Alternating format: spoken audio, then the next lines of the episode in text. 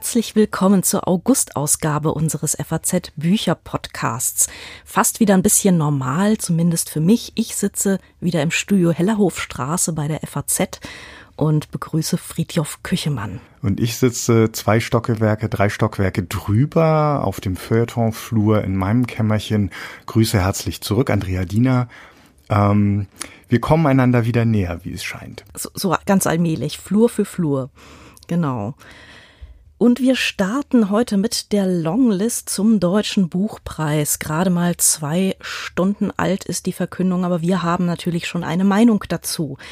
20 Titel wurden gekürt, aus denen die Jury Mitte Oktober den endgültigen Preisträger wählt, mit nochmal Zwischenschritt über eine Shortlist. Aber wir, beziehungsweise unser Literaturchef Andreas Platthaus, ordnet die Vorauswahl ein. Einrede gegen die Mobilität, Einrede gegen Plastik. Die Themen der Essays von Jürgen Dahl klingen, als wären sie heute geschrieben, dabei kommen sie aus den 70ern. Ähm, Kai Spanke, unser Sachbuchkollege, schildert, was es heißt, sie jetzt zu lesen. Lisa Eckert ist als Kabarettistin ziemlich umstritten und wurde als Debütautorin beim Hamburger Harbourfront Festival ein, aus und wieder eingeladen. Jetzt ist ihr erster Roman erschienen. Elena Witzek hat ihn gelesen und wir werden mit ihr über Omama, so heißt er, sprechen. Außerdem antwortet Ursula Poznanski auf unsere drei Fragen und wie immer gibt's auch wieder ein Literaturrätsel und ein Gedicht. Der Deutsche Buchpreis ist nicht nur jedes Mal ein enormer Marketingschub für das kurz vor Beginn der Buchmesse gekürte Buch, seine Longlist wirft auch ein Licht auf die literarische Produktion eines Jahres und darauf, was die Jury des Preises an ihr findet. Gerade ist die Longlist in diesem Jahr veröffentlicht worden. Andreas Platthaus, Literaturchef der FAZ, ordnet sie für uns ein. Schön, dass Sie da sind, Herr Platthaus. Schönen guten Tag, Herr Küchemann. Und hallo, Frau Diener. Hallo. Wie ist der Gesamteindruck der 20 Titel umfassenden Longlist in diesem Jahr? Es ist eine ausgewogene Longlist, was mich insofern überrascht hat, als wir es mit einer ungewöhnlich jungen Jury zu tun hatten. Das ist ganz auffällig gewesen, dass die sieben Mitglieder, glaube ich, im Schnitt deutlich unter 40 sind. Ich glaube nicht, dass es das vorher schon mal beim Deutschen Buchpreis gegeben hat. Und das hätte normalerweise, denke ich mal, alle Optionen dafür bereitgehalten, dass wir es mit einer ganz ungewöhnlichen Auswahl zu tun haben. So ungewöhnlich ist das aber letztlich nicht geworden. Und das mag vielleicht auch daran liegen, dass man auch beim Buchpreis nicht ganz daran vorbeikommt, dass dieses Jahr nun ungewöhnlich genug war. Also hat man sich vielleicht doch auch ein bisschen aufs Bewährte verlegt. Und das ist jetzt, weiß Gott, auch nichts Negatives. Es sind ausgezeichnete Bücher drauf und es sind logischerweise einige Bücher drauf, die ich nicht ganz so ausgezeichnet finde, wobei ich nicht behaupten kann, alle 20 gelesen zu haben. Jetzt wird ja natürlich immer, sobald die Namen bekannt sind, ein bisschen rum äh, ja, Statistik gemacht und gezählt und äh, welche Verlage sie vertreten sind, wie viele Schriftstellerinnen vertreten sind. Ähm, wie sieht denn die Lage diesmal aus in der Longlist? Es ist, wenn man überhaupt von, von einem Verhältnis reden kann, was auffällig sein würde, extrem gut ausgelotet. Wir haben neun Frauen und elf Männer. Das könnte man jetzt im Rahmen statistischer Zufälligkeit betrachten. Das ist also so gut wie halbe halbe. Genau halbe halbe ist es im Verhältnis von Frühjahrs- zu Herbsttiteln. Da mag vielleicht dann wirklich die Überlegung eine Rolle gespielt haben, dass in diesem Frühjahr etliche Bücher recht kurz gekommen sind, weil logischerweise kaum verkauft werden konnte, weil solange der Lockdown währte, weil teilweise die Online-Bestellmöglichkeiten eingeschränkt waren. Also das ist jetzt reine Spekulation, aber ich könnte mir vorstellen, dass man vielleicht sich doch vorgenommen hat, dann zumindest diesmal ein ausgeglichenes Verhältnis zwischen den beiden Jahreszeiten hinzubekommen. Und bei den Verlagen ist es auch wirklich breit gestreut. Wir reden über 16 Verlage, die insgesamt berücksichtigt worden sind. Davon vier, die jeweils zwei Nominierungen haben. Da hatten wir schon mal viel stärkere Schwerpunkte. Es gab mal ein Jahr, da waren, glaube ich, fünf Surkamp-Titel nominiert. Surkamp ist mit zweien dabei, Mattes und Seitz ist mit zweien dabei, Fischer ist mit zweien dabei und Kiepenheuer und Witsch. Und dementsprechend würde ich behaupten, ich habe selten eine so ausgewogene Liste gesehen. Gibt es Überraschungen auf dieser Longlist? Es sind einige Überraschungen drauf. Es sind äh, wie üblich erfreulicherweise ein paar Debütanten dabei. Ich nehme Pars pro Toto Olivia Wenzel, eine junge Autorin, die im Frühjahr bei Fischer ihren Roman Tausend Serpentinen Angst herausgebracht hat. Da hätte man allerdings, wenn man sich den Inhalt dieses Buches ansehen angesehen hat, eigentlich sich schon vorstellen können, dass das geradezu idealer Buchpreisstoff ist. Da steckt sozusagen alles an gesellschaftlichen Debatten drin, worüber wir unserer Zeit überhaupt nachdenken. Also klar, Inklusion, aber auch äh, deutsch-deutsche Befindlichkeit über Ost- und Westdeutschland, Problematik mit schwarzer Hautfarbe, äh, das Verhältnis Künstlertum zur normalen Welt. Also es ist geradezu prototypisch alles drin und das auf 250 Seiten. Wunderbarer Lesestoff. Und äh, wenn wir jetzt bei, bei 1000 Serpentinen Angst auf den Titel schauen, dann ist natürlich bemerkenswert, dass auch Bof Bjerg mit seinem Roman Serpentinen drauf ist. Also da haben wir tatsächlich mal sehr ungewöhnliche Titelwahlen, die es beide trotz des gleichen Wortes dorthin geschafft haben. Das ist reizvoll, obwohl die Bücher denkbar wenig miteinander zu tun haben.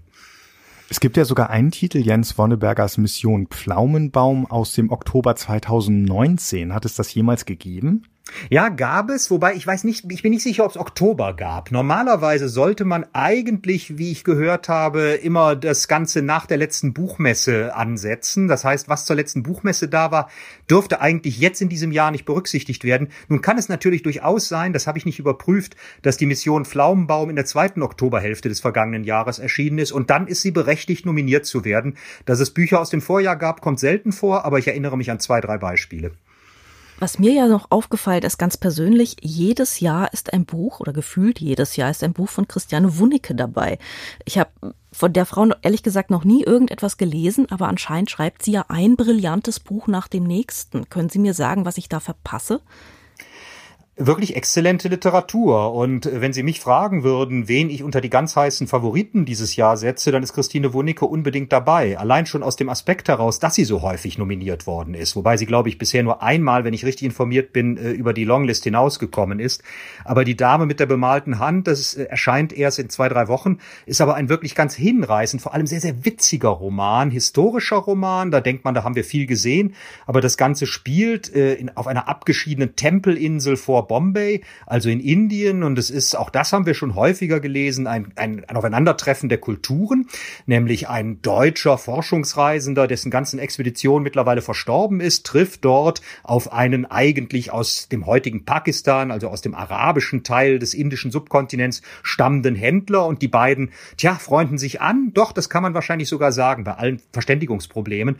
Das alles klingt so, als hätte man tatsächlich schon fünf oder sechs Romane diesbezüglich lesen können, aber wie Christine Wunnig Ricke das aufbaut und vor allem wie unglaublich witzig sie die Missverständnisse zwischen diesen beiden Seiten da in Worte zu fassen versteht, das habe ich so geschickt dann doch selten gelesen. Und eigentlich sollte man ja denken, dass seit Daniel Kehlmanns Vermessung der Welt mit solchen Kulturkonfliktgeschichten mehr als genug herausgekommen ist. Aber der Roman, wow, der hat's wirklich in sich.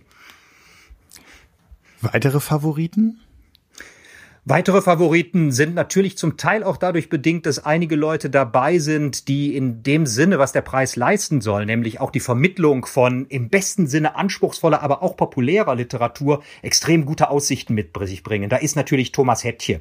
Herzfaden, das ist ein Roman über die Augsburger Puppenkiste. Und da ist natürlich eine ganze, wenn nicht vielleicht sogar zwei Generationen mit aufgewachsen und die sind im besten Buchkaufalter. Das heißt, da hat man geradezu zielgruppengerecht einen massenkompatiblen Titel nominiert, der vermutlich, den habe ich noch nicht gelesen, auch wie man Hetche kennt, ganz ausgezeichnet zu lesen ist. Robert Seethaler ist nominiert mit der letzte Satz, ein ganz schmales Buch über die letzte Überfahrt von Mahler von Amerika nach Österreich, äh, bevor er stirbt. Äh, auch das ist etwas, was sicherlich äh, sowieso schon Bestseller ist und was als Buchpreisgewinner ganz wunderbar funktionieren würde. Olivia Wenzel habe ich schon genannt, die hat thematisch sicherlich großartige Chancen. Und worauf ich noch gern das Augenmerk lenken würde, ist Anne Weber, eine ganz großartige Schriftstellerin, die in Frankreich lebt, auch schon Bücher auf Französisch publiziert hat, aber jetzt doch seit einigen Jahren mehr mit deutschen Romanen herauskommt. Und Annette, ein Heldinnen-Epos, das ist eine zeitgeschichtliche, an einem realen Fall orientierte Widerstandsgeschichte, die sie da erzählt.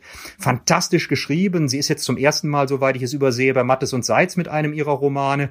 Und das wäre auch etwas, wo ich glaube, dass blendende Chancen bestehen, dass zumindest die Shortlist drin ist. Und da sind, glaube ich, auch durchaus Titelchancen. Gibt es denn auch Titel, die Sie vermissen auf dieser Longlist? Man vermisst immer wahnsinnig viele Titel, wobei es für alle auch wiederum gute Gründe gibt. Es ist aber diesmal nicht so, dass ich jetzt behaupten würde, ich habe da das absolute Defizit, wie es bisweilen schon mal passiert ist. Ich erinnere mich, als Nino Haratischvili mit den acht Leben für Brilka nicht nominiert war, dass es mich doch wirklich fassungslos gemacht hatte. Diesmal ist niemand dabei, denn diejenigen, die im Frühjahr wirklich viel Beachtung gefunden haben, nehmen wir nur meinethalben den Leipzig-Sieger Lutz Seiler mit Stern 101, die sind eben dort schon nominiert gewesen für den Preis der Leipziger Buchmesse und Lutz Seiler hat ihn auch gewonnen. Und das gilt beispielsweise auch für den neuen Roman von Ingo Schulze. Das heißt, da sind einige hochgehandelte und auch sehr gut verkaufte Autoren, die hier nicht bei sind. Aber das hat aus einer bestimmten inneren Preislogik durchaus auch Sinn. Dementsprechend würde ich da jetzt diesmal sagen, soweit es mir über die deutsche Literatur in diesem Jahr äh, gelungen ist, mir einen Überblick zu verschaffen, vermisse ich nichts von dem, was wirklich herausragend gewesen wäre. In der letzten Ausgabe hatten wir es von Ulrike Almut-Sandigs Monster wie wir. Ja, Ulrike Almut-Sandig, das wäre natürlich jemand, wo ich sofort sagen würde, ich hätte mich unglaublich gefreut, äh, nicht nur für Ulrike Almut-Sandig, sondern auch für ihren Verlag, den wunderbar rührigen Schöffling Verlag, wenn sie da hingekommen wäre. Aber Ulrike Almut-Sandig ist jemand, der ist auch in einem Bereich, wo man viele Bücher zu hatte. Ich finde ihres herausragend, das ist vollkommen richtig. Aber es, es ist in Konkurrenz mit einigen Dingen, die ähnliche Themata aufnehmen. Und dementsprechend fürchte ich mal, dass sie vielleicht eine Art Kompensationsopfer für irgendwas gewesen ist. Vielleicht auch aus der Erwägung heraus, dass man eben bereits erschienene Bücher jetzt nicht übermäßig dahinstellen wollte. Aber das ist, wie gesagt, Rätselraterei. Vielleicht ist es auch einfach für diese Jury ein bisschen zu konventionell erzählt gewesen. Das, was ich gerade so wahnsinnig daran gemocht habe. Das andeutende Erzählen statt des Jargonartigen oder total spekulativen. Mhm. Ja, ich habe keine Fragen mehr. Hast du noch Fragen, Fritjof? ich habe auch keine Fragen mehr, aber einen äh, herzlichen Dank. Vielen Dank, Andreas Platthaus, für die Einordnung der Longlist. Vielen Dank und wir sind gespannt auf die Shortlist. Ursula Poznanski schreibt Thriller für Erwachsene und für Jugendliche. Erebos ist vielleicht ihr, ähm, ihr bekanntestes Jugendbuch. Gerade ist ein neues im Löwe Verlag erschienen, heißt Kryptos und in dem ähm, flüchtet sich die Menschheit vor einer zerstörten Erde ins Computerspiel. Wir haben ihr drei Fragen gestellt, angefangen damit wer ihr erster Leser ist oder ihre erste Leserin und wie kritisch er oder sie sein darf. Das ist äh, leider, oder was heißt leider, aber das ist eigentlich dann schon meine Lektorin aus dem ganz einfachen Grund, dass ich ähm, ja doch ein relativ ein relativ dichtes ähm, ja also mit zwei Büchern im Jahr ein relativ dichtes Programm habe und immer schon sehr im Verzug bin, wenn ich das Manuskript fertiggestellt habe. Das bedeutet, ich habe dann eigentlich gar keine Zeit mehr für Testleser oder auch einfach für Leser, die mal so schnell drüber schauen wollen. Ähm, äh, hinzu kommt, dass ich eigentlich nie was aus der Hand gebe, was nicht schon fertig ist. Und von daher ist also meine Lektorin oder meine Lektorinnen, weil ich habe ja zwei bei zwei unterschiedlichen Verlagen, das sind die ersten, die es lesen.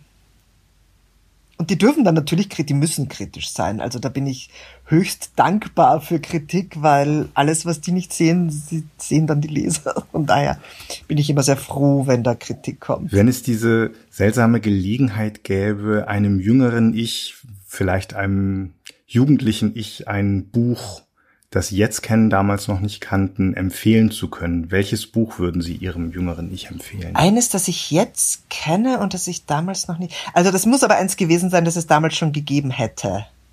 Schon, oder? Also ich kann hm, nicht nicht zwingend, wenn Sie sagen, ach, das ist was, was ich so gerne schon gekannt hätte mit, ich weiß nicht, 15 oder wann auch immer. Das würde uns interessieren. Ach, oh, da muss ich jetzt nachdenken.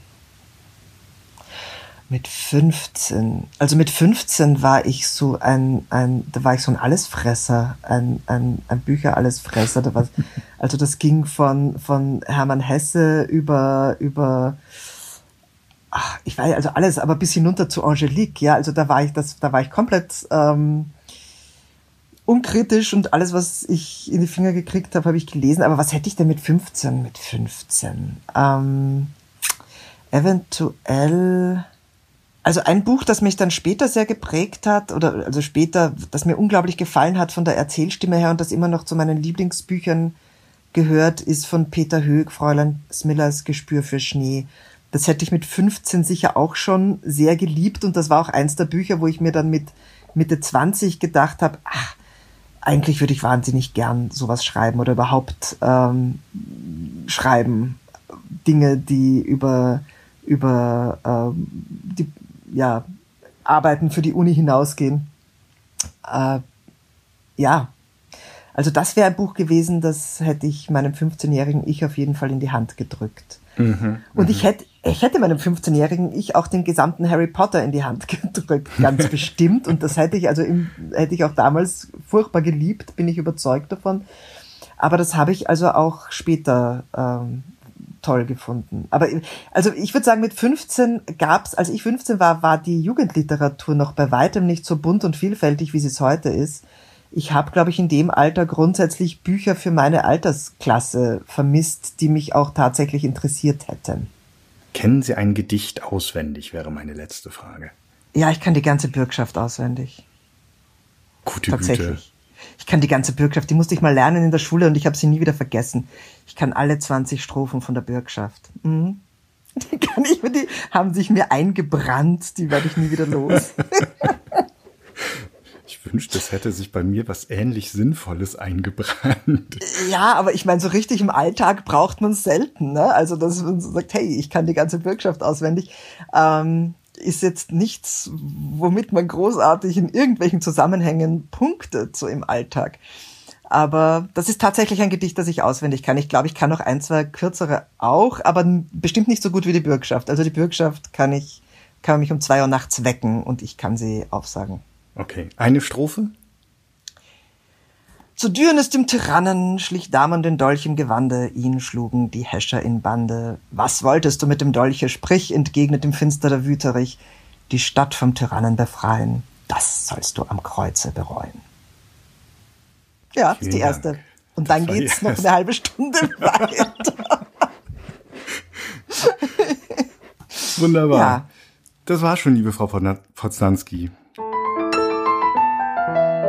Der Verlag nennt sich Das kulturelle Gedächtnis. Die drei Essays von Jürgen Dahl, die er in seinem neuen Buch versammelt, stammen aus den Jahren 1972 und 1974. Ihre Titel allerdings klingen auch heute noch nach Aktualität und Brisanz, nämlich Einrede gegen die Mobilität, der Anfang vom Ende des Automobils und Einrede gegen Plastik. Wir sprechen mit unserem Sachbuchkollegen Kai Spanke über ein bemerkenswertes Buch und eine bemerkenswerte Leseerfahrung. Hallo Kai. Hi. Hi. Äh, was hat es denn mit dem Buch auf sich? Hat es jetzt einen geschickt gewählten Titel oder sind diese Themen wirklich zeitlos? Tatsächlich scheinen diese Themen zeitloser zu sein, als uns lieb sein sollte. Ähm, du hast es gerade schon gesagt, die kommen aus den 70ern, diese Texte. Es sind drei Essays, die sind fast 50 Jahre alt. Der Anfang vom Ende des Automobils ist tatsächlich sogar schon von 1971. Da wurde er im WDR gesendet und 72 dann gedruckt. Einrede gegen die Mobilität und Einrede gegen Plastik sind dann von 74. Und in allen drei Essays geht es um Fragen, die uns heute noch wahrscheinlich sogar noch viel akuter als damals beschäftigen, aber sie waren damals halt auch schon sehr aktuell. Mir ist dieser Jürgen Dahl bis jetzt gar nicht untergekommen. Wer ist das eigentlich? Was wissen wir über ihn? Das ist eigentlich ähm, eine Figur, die ziemlich vergessen ist. Äh, deswegen muss man auch mit Nachdruck den Verlag des kulturelle Gedächtnis loben. Ähm, Fußnote, den Ökom Verlag gleich mit, der verlegt ihn auch. Jürgen Dahl wurde 1929 in Mörs geboren er wurde im Buchhandel und im Verlag ausgebildet. Er arbeitete dann auch ganz lange als Buchhändler und dann auch als Schriftsteller und Journalist. Er war sehr umtriebig und hat sich dann immer weiter in so eine Richtung entwickelt, die man im Englischen vielleicht mit dem Begriff quirky, verschroben mhm. irgendwie äh, charakterisieren könnte. Am Ende, 2001 ist er gestorben, ab Mitte der 80er Jahre, also am Ende seines Lebens, äh, hat er ähm, vor allem über Pflanzen, über Gärten und über Ökologie geschrieben. Er hat Vorträge geschrieben, die vom WDR gesammelt wurden, ähm, gesendet wurden und er hat Rätsel, Limericks und alte Komplimente gesammelt. Das ist ja eine interessante Mischung. Hm. Ähm, jetzt sind Mobilität und Plastik zwei Bereiche, in denen sich in den vergangenen 50 Jahren, sollte man meinen, doch einiges getan haben sollte. Ähm, was bringt das denn heute diese Gedanken aus den frühen 70ern zu lesen und sind da irgendwie neue Argumente oder sind das einfach immer noch die gleichen? Vieles ist, vieles ist tatsächlich ähm, absolut gleich geblieben. Also nur mal ein paar Beispiele. Dahl spricht äh, von ähm, einer Verdichtung des Straßennetzes. Er spricht von Lärm und Gestank. Er spricht vom Bronchialkarzinom, äh, von einem mit Autos verbundenen Prestigebedürfnis, äh, von der Zerstörung der Umwelt, äh, von der Kilometerpauschale, die nichts anderes sei als eine Belohnung dafür, dass man sich äh, mit dem Wagen zur Arbeit bewegt. Und ähm, letztlich bringt er ganz viel auf, was heute immer noch ähm, diskutiert wird. Ich lese einfach mal äh, als Zitat den Einstieg von Einrede gegen die Mobilität. Seit das Auto ins Gerede gekommen ist, hört man von allen Seiten Empfehlungen, wie die Verkehrsmisere zu steuern sei. Mit gutem Willen oder mit hohen Abgaben, mit vernünftiger Planung oder mit einem der brandneuen, garantiert unschädlichen Beförderungssysteme, die den Ingenieuren dauernd einfallen. All diesen Alternativvorschlägen zum gegenwärtigen Individualverkehr ist gemeinsam, dass sie stillschweigend von der Voraussetzung ausgehen, das derzeit praktizierte Maß an Fortbewegung pro Kopf und Jahr müsse unbedingt erhalten bleiben und dies sei technisch und wirtschaftlich möglich. Und ähm, was er dann macht, ist, er liefert häufig Argumente, ähm, die auf Probleme zurückweisen, bei denen sich die Katze in den Schwanz beißt. Also er schreibt zum Beispiel, das ist so ein, ein eins seiner Lieblingsstilmittel, überall gebiert die vornehmlich mit Hilfe von Autos unwirtlich gemachte Stadt in dem Maße, wie sie unwirtlicher wird, immer neue Autofahrer. Das heißt, ich lebe in einer Stadt und es wird ungemütlich, also möchte ich aufs Land, dazu brauche ich ein Auto, und weil mich die Autos in der Stadt so nerven, kaufe ich mir ein Auto, um aufs Land zu fahren, wo sich dann auch wieder alle mit ihren Autos treffen. Und dieses ähm, Argumentationsmodell, das bringt er häufig. Und das könnte man heute, glaube ich, noch ganz genauso bringen. Das mit dem Erhalten der Zahlen, das haben wir ja ganz gut geschafft. Wir haben sie sogar, glaube ich, massiv ausgebaut, sind jetzt gerade nicht so präsent im Einzelnen, aber das ist ja, sind ja Ideen vor SUVs und vor, äh, genau. vor Pop-up-Radwegen oder so, aber das sind ja Dinge, die doch heute ähm, ziemlich äh, ziemliche Nerven zum Klingen bringen. Also tatsächlich zum Klingen bringen. Tatsächlich ist es so, dass noch nie so viele Autos ähm, in Deutschland angemeldet waren wie äh, in diesem Jahr. Insgesamt sind fast 66 Millionen zugelassene Fahrzeuge unterwegs. Davon sind 47,7 Millionen Pkw. Und wenn man dem ADAC glauben kann, das tun wir jetzt einfach mal, dann betrug die Länge der 2019 bei uns gezählten Autobahnstaus, nur Autobahnstaus, Landstraßen nicht mitgezählt, 1,4 Millionen Kilometer.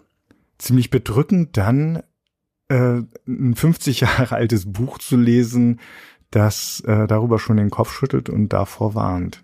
Das ist eine ganz seltsame Leseerfahrung, weil man denkt, ähm, aufgrund der Diskussion, die jetzt um Carsharing und öffentliche Verkehrsmittel und Verkehrskollaps und fahrradfreundliche Innenstädte geführt werden, dass das Thema jetzt brandneu ist und dass wir uns jetzt das erste Mal akut damit beschäftigen. Und wenn man dann liest, dass schon die Babyboomer bestens im Bilde waren und all das, was wir heute beklagen, im Prinzip auch schon beklagt haben, ähm, dann muss man doch jede Form von, zumindest darauf bezogen, äh, Geschichtsphilosophie ad acta legen. Es wird offenbar nicht besser. Das läuft nicht linear mit dem Straßenverkehr. Wir, wir, wir werden nicht immer fortschrittlicher. Die Probleme sind dieselben. Was er, was er macht ist, wenn ich das noch so sagen darf, also eine, das ist auch heute noch ähm, aktuell, er bezieht sich in seiner Argumentation sehr auf Raum und Zeit. Ähm, also für ihn ist ein Kernproblem, dass der Raum überwunden werden soll, soll durch den Individualverkehr, äh, dass, äh, dass wir also Zeit einsparen. Und in letzter Konsequenz heißt das, dass dann aber auch der Raum, der zwei Orte voneinander trennt, verschwindet. Ja, das heißt, Eindrücke rauschen vorbei, ihre Frequenz nimmt zu, äh, ihre Intensität nimmt aber ab. Und das befördere die Empfindung behauptet Dahl, von Unwirklichkeit. Also das kennt man ja, man sitzt irgendwie im Auto und die Landschaft fliegt so vorbei und man nimmt sie also quasi gar nicht wahr. Und da ist er im Prinzip schon in einem Bereich der Argumentation, den man als ästhetisch bezeichnen könnte, weil es immer wieder um die Wahrnehmung geht. Eisthesis, griechisch, bedeutet Wahrnehmung, daher leitet sich Ästhetik ab. Und das ist auch so ein Aspekt von ihm. Er, er sorgt sich gar nicht nur um, äh, um, um, um, um Krebsraten und um Herzinfarkte, er sorgt sich auch mh, um äh, die Ästhetik des Lebens. Und da könnte man ihm dann auch vorwerfen, dass er manchmal etwas daneben greift, weil es ist ja genauso interessant, ähm, eine Figur zu beobachten, die gerade entsteht und dann wieder zerfällt. Das heißt also, ich gucke aus dem Fenster und sehe eine Landschaft und schon eine Sekunde später ist der Eindruck ein ganz anderer. Das ist ja auch ein ästhetisches Phänomen, das durchaus seine Berechtigung hat. Und im Übrigen gilt das genauso fürs Zugfahren. Er setzt das sich sehr für die öffentlichen Verkehrsmittel ein. Gerade einwenden eigentlich, weil äh, schon gegen Zugfahren äh, gibt es immer wieder diese Argumente, das geht doch viel zu schnell, das kann doch ein Mensch gar nicht verarbeiten und so und wir werden alle irgendwie wahnsinnig und, und kriegen Kopfsausen. Ähm, seit mehr als 50 Jahren. Seit, ja, ja, ja. Und es gibt die ersten Argumente. In Frankfurt werden viel zu viele Bücher jeden Herbst auf den Markt geworfen, bereits seit 1500 noch was. Ähm, also das ist so eine, so eine Konstante der Kulturkritik natürlich. Aber mhm. ähm, was mich jetzt interessieren würde, er, er macht ja wahrscheinlich auch Voraussagen oder sagt wahrscheinlich auch, in welche Richtung sich etwas entwickeln wird. Wo liegt er denn falsch? Mm, ja, also er liegt zum Beispiel falsch mit dem Titel des zweiten Essays, der Anfang vom Ende des Automobils. Äh, den haben wir immer noch nicht gesehen. Wir warten noch auf den Anfang vom Ende des Automobils. Ähm, er sagt, dass irgendwann ähm, die Autos an sich selbst ersticken. Und ähm, er hat recht mit, mit dem Hinweis, dass sich ein Staat natürlich am besten nicht nur auf eine Industrie, in dem Fall Deutschland auf die Autoindustrie stützen sollte. Aber da hat er noch nicht gesehen, dass im Prinzip all das, was er erlebt hat, noch steigerungsfähig ist. Was er auch nicht sieht im in der Einrede gegen Plastik ist zum Beispiel die Vermüllung der Meere, Mikroplastik und so weiter. Das war damals tatsächlich offenbar noch gar kein Thema, ja wirklich etwas, etwas Neues. Ähm, und deswegen funktioniert die Argumentation in dem Plastik-Essay auch ganz anders. Also da ist, ist er wirklich sehr verspielt. Man hat gar nicht so den Eindruck, jetzt so einen nervtötenden Kulturkritiker vor sich zu haben, eben weil er ähm, dieses hohe Sprachbewusstsein hat. Er sammelt Limericks. Und deswegen hat er, hat er Spaß daran, das gesamte Wortfeld Plastik immer wieder so ein bisschen ähm, zu öffnen und mit den Begriffen zu spielen. Also er schreibt zum Beispiel äh, von formgeschäumten Vollschaumsesseln. Er schreibt von Polymerisationsmysterium, von makromolekularer Knetmasse. Und er hat Spaß daran, ähm, über im Prinzip über die Form den Inhalt zu transportieren oder weiter zu betonen. Er macht dann so, er macht dann so Reihungen. Also ähm, er schreibt zum Beispiel, Plastik ist schlagfest, pflegeleicht, elastisch, putzbeständig, kugelsicher, wärmedämmend, termitenfest. Man überlege sich das termitenfest. Bruchsicher, schwer entflammbar, gewebefreundlich, abwaschbar, säurebeständig. So arbeitet er dort noch stärker als sowieso schon mit Sprache. Er ist ein sehr eleganter und guter Essayist. Das ist jetzt schon fast in der ähm, in der Größendimension ähm, alt, wie, wie war das Wort? Althergebrachte Komplimente? Hast du noch weitere althergebrachte Komplimente für Jürgen Dahl, für den Verlag Das kulturelle Gedächtnis, für dieses Buch? Ähm, ja, ich finde, nochmal, um nochmal auf den, den Plastik-Essay zu kommen, dass er dort auch durchaus sehr, sehr weitsichtig war, ähm, weil er argumentiert, dass sich die Wegwerfgesellschaft nicht des Unbrauchbaren entledigt, sondern dass sie das Brauchbare verkommen lässt. Und das ist ein Gedanke, das gilt auch heute noch. Er war da, da auch brandaktuell. Also wenn man sich mit Argumenten für heute munitionieren will, dann lese man diese fast 50 Jahre alten Texte. Er beklagt, ähm, das klingt ein bisschen altbacken, dass es keine Patina im Sinne erzählender Gebrauchsspuren auf Plastik gebe. Stattdessen eine, wie er sagt, widerliche, klebrige Schmutzschicht. Das heißt, auch hier ist ähm, wieder die Zeit das entscheidende Kriterium. Ja, Spuren deuten auf etwas, das nicht mehr vorhanden ist und sie verräumlichen Zeitlichkeit. Und das sind zumindest, man muss ja gar nicht immer mitgehen, aber das sind, ähm, wie ich finde, sehr instruktive Gedanken. Nach wie vor. Jürgen Dahls Essays Einrede gegen die Mobilität, der Anfang vom Ende des Automobils und Einrede gegen Plastik sind im Verlag Das kulturelle Gedächtnis erschienen. Das Buch hat 112 Seiten und kostet 12 Euro. Und wir danken herzlich Kai Spanke für das Gespräch. Ich danke. Als Kabarettistin bedient Lisa Eckert gleich eine ganze Reihe Klischees. Antisemitische, rassistische, sexistische, Du hast dir das Anfang Mai mal für einen Artikel gründlich angeschaut, Andrea. Ähm, jetzt ist Lisa Eckarts erster Roman erschienen, Omama, beim österreichischen Hansa Imprint Cholnay. Unsere Kollegin Elena Witzek hat das Buch gelesen. Ich spreche also mit zwei Expertinnen und kann euch eigentlich nur das Wort überlassen. Hallo. Ähm, Elena, mir ist Lisa Eckert mit ihrem Programm schon länger aufgefallen als jemand, der einen Humor pflegt, der sich mir nicht erschließt, weil dieser Humor meiner Ansicht nach ziemlich formelhaft auf Randgruppen schießt. Also nicht nur auf Juden, was in, für eine ziemliche Welle sorgte, sondern auch auf andere Nationalitäten, auf Transpersonen, also eigentlich auf alles, was irgendwie aus der Norm fällt. Ähm, jetzt sagen Verteidiger natürlich immer, Lisa Eckert ist eine Kunstfigur, nämlich eine Kunstfigur der Österreicherin Lisa Lasselsberger, so heißt sie eigentlich. Aber ähm, Elena, wenn wir jetzt zum Roman kommen, wer hat diesen Roman eigentlich geschrieben? Lisa Eckert oder Lisa Lasselsberger?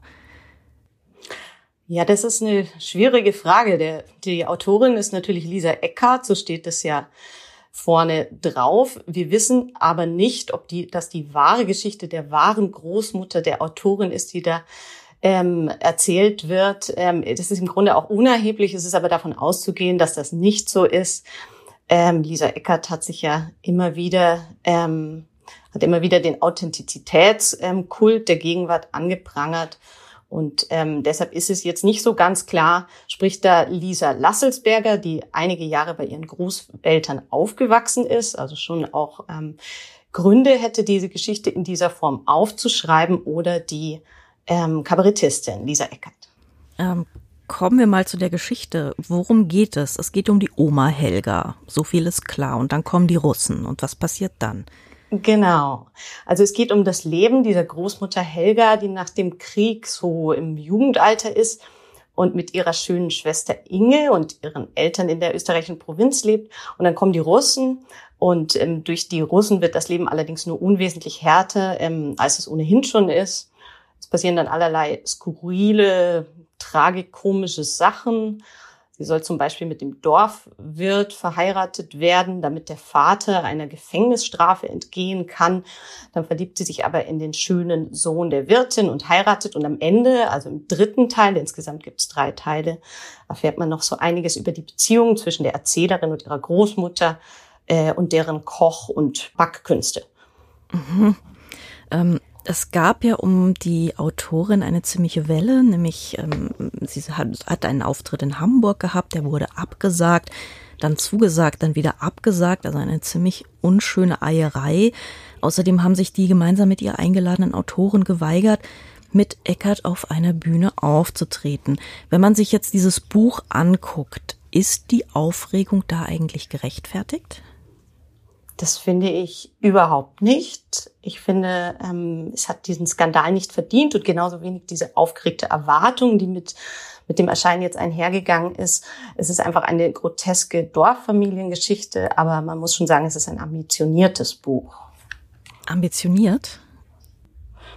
Ja, also es ist streckenweise ähm, sehr schwarzhumorig lustig, ähm, oft arten Szenen so komplett aus, alle fallen übereinander her. Ähm, das hat mich so ein bisschen an äh, Donald Antrim erinnert und seinen Roman Welt. Rob Mr. Robinson für eine bessere Welt. Ähm, es ist auch gut beobachtet und, ähm, und, und äh, komplex erzählt. Ähm, dann hat sie natürlich die Zeit, in der es spielt, auch geschickt gewählt, weil jeder bekommt was ab und alle Protagonisten quälen sich gegenseitig und das lässt sich eben ganz gut damit begründen, dass die Menschen ums Überleben kämpfen in dieser Zeit und sich damit auch selbst am nächsten sind. Man gewöhnt sich also Seite für Seite an diese Bösartigkeit. Ich habe jetzt bisher nur die Leseprobe gelesen, das sind die ersten 30 Seiten ungefähr. Ähm, ich war danach eigentlich komplett angenervt, muss ich gestehen. Ähm, erstens von der Geschwätzigkeit dieses Buches und ähm, vor allem dadurch, dass diese Einschübe, die sie immer wieder macht, ähm, sich weder auf die Person noch auf die Geschichte beziehen, sondern sie immer so, es wird dann immer so abgehoben. Also es geht um die Oma und so weiter und dann gibt es einen Einschub, der geht aber um die Oma an sich und dann kommt eigentlich ein Stück Kabarettprogramm und dann geht es wieder in der Geschichte weiter. Also ich weiß nicht, teilst du diesen Eindruck von mir? Ja, das kann ich sehr gut verstehen. Also das Buch hat ja auch immerhin 380 Seiten. Am Anfang habe ich mich wirklich noch um Verständnis bemüht, aber es wird dann zu, gerade zum Ende hin wahnsinnig pointengetrieben und gerade, wie du auch sagst, geschwätzig. Also es geht darum, wie gut die Großmutter, die zwischenzeitlich noch Lebensmittel über die Grenze schmuggelte, backen und putzen kann und ähm, und es wird einfach, äh, es wird so ähm, komplex und teilweise überladen, dass man dem Geschehen eigentlich gar nicht mehr so richtig folgen kann und sich einfach nur wieder eine Rückkehr zum eigentlichen Erzählstrang wünscht. Und dann sind da natürlich noch diese essayistischen Betrachtungen vom Dorf damals und heute und dem, was sie so als postmoderne Paranoia bezeichnet. Also da geht ganz klar die Ansicht hervor, die man ja auch von ihren Bühnenauftritten kennt, wie du es ja auch schon beschrieben hast, nach dem Motto, stellt euch nicht so an, das ganze Mitgefühl für Minderheiten, das gab es ja früher auch nicht und früher ging es den Menschen ähm, schlechter. Da hat man noch ordentlich und geprügelt und so, ne? So ist es. Genau, das war noch eine ehrliche Sache. Und sie spielt sehr stark mit, äh, mit diesen österreichischen ähm, Begrifflichkeiten und diesen äh, Traditionen. Und ich finde, sie übertreibt das einfach. Das wird so, ähm, das wird so überbordend, dass man es am Ende kaum noch aushält.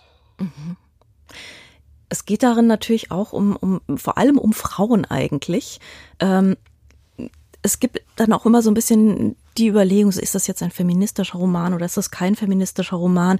Ich war dann schon ein bisschen abgeturnt, ehrlich gesagt, als ich die ähm, ältere Schwester, die besagte Oma, das war die junge Helga, ähm, wie die dann beleidigt ist, dass sie nicht von den Russen vergewaltigt wird, die dann da anrücken, ja, sondern sich dann irgendwie verschmäht fühlt. Ähm, Friedhof rollt gegenüber mit den Augen. genau, also da habe ich ehrlich gesagt dann schon ein bisschen ein inhaltliches Problem, weil ähm, dann doch dann ein wirklich ernstes Thema eigentlich für so Pointen verschenkt wird. Ähm, wie fandst du das? Die Frauenrolle ist eine ganz eigentümliche. Das ist sehr interessant. Man ähm, kommt den Frauen viel näher als den Männern und die Frauen sind viel, viel stärker. Also die Männer sind meistens nur so sitzen dabei und haben sich nicht, haben nicht wirklich was beizutragen.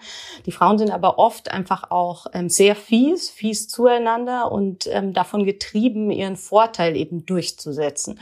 Und das bedeutet auch, sich gegenüber anderen Frauen bei dem äh, Kampf oder dem Wettstreit um irgendwelche Männer durchzusetzen. Ähm, damit kommt man denen natürlich auch wieder nicht wirklich nah und hat auch nicht das Gefühl, dass sie, dass sie als Vorbilder agieren können.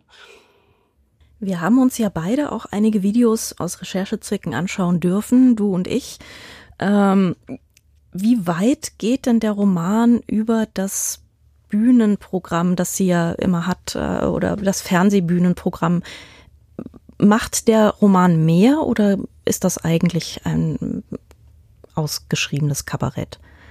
Mm, das muss man, glaube ich, von Kapitel zu Kapitel neu bewerten. Es ist, wie ich ja schon sagte, sehr pointengetrieben. Es gibt immer wieder so kurze Anekdoten, ähm, die stark an ihr Bühnenprogramm erinnern. Aber dann ist es eben auch wieder so, dass diese Dorfgeschichte schon relativ konsistent durcherzählt wird. Und ähm, damit äh, sie sich ja einfach, sie begibt sich in eine andere Zeit, sie begibt sich in äh, auf diese komplett fiktionale Ebene. Und ich hatte jetzt schon den Eindruck, dass da versucht wird, ähm, noch über ihr Bühnenprogramm hinauszugehen und ähm, sich eben auch damit äh, noch eine zusätzliche Ebene der, der ähm, also ein Argument ähm, zu verschaffen, ihre, ähm, ihre Standpunkte durchzusetzen.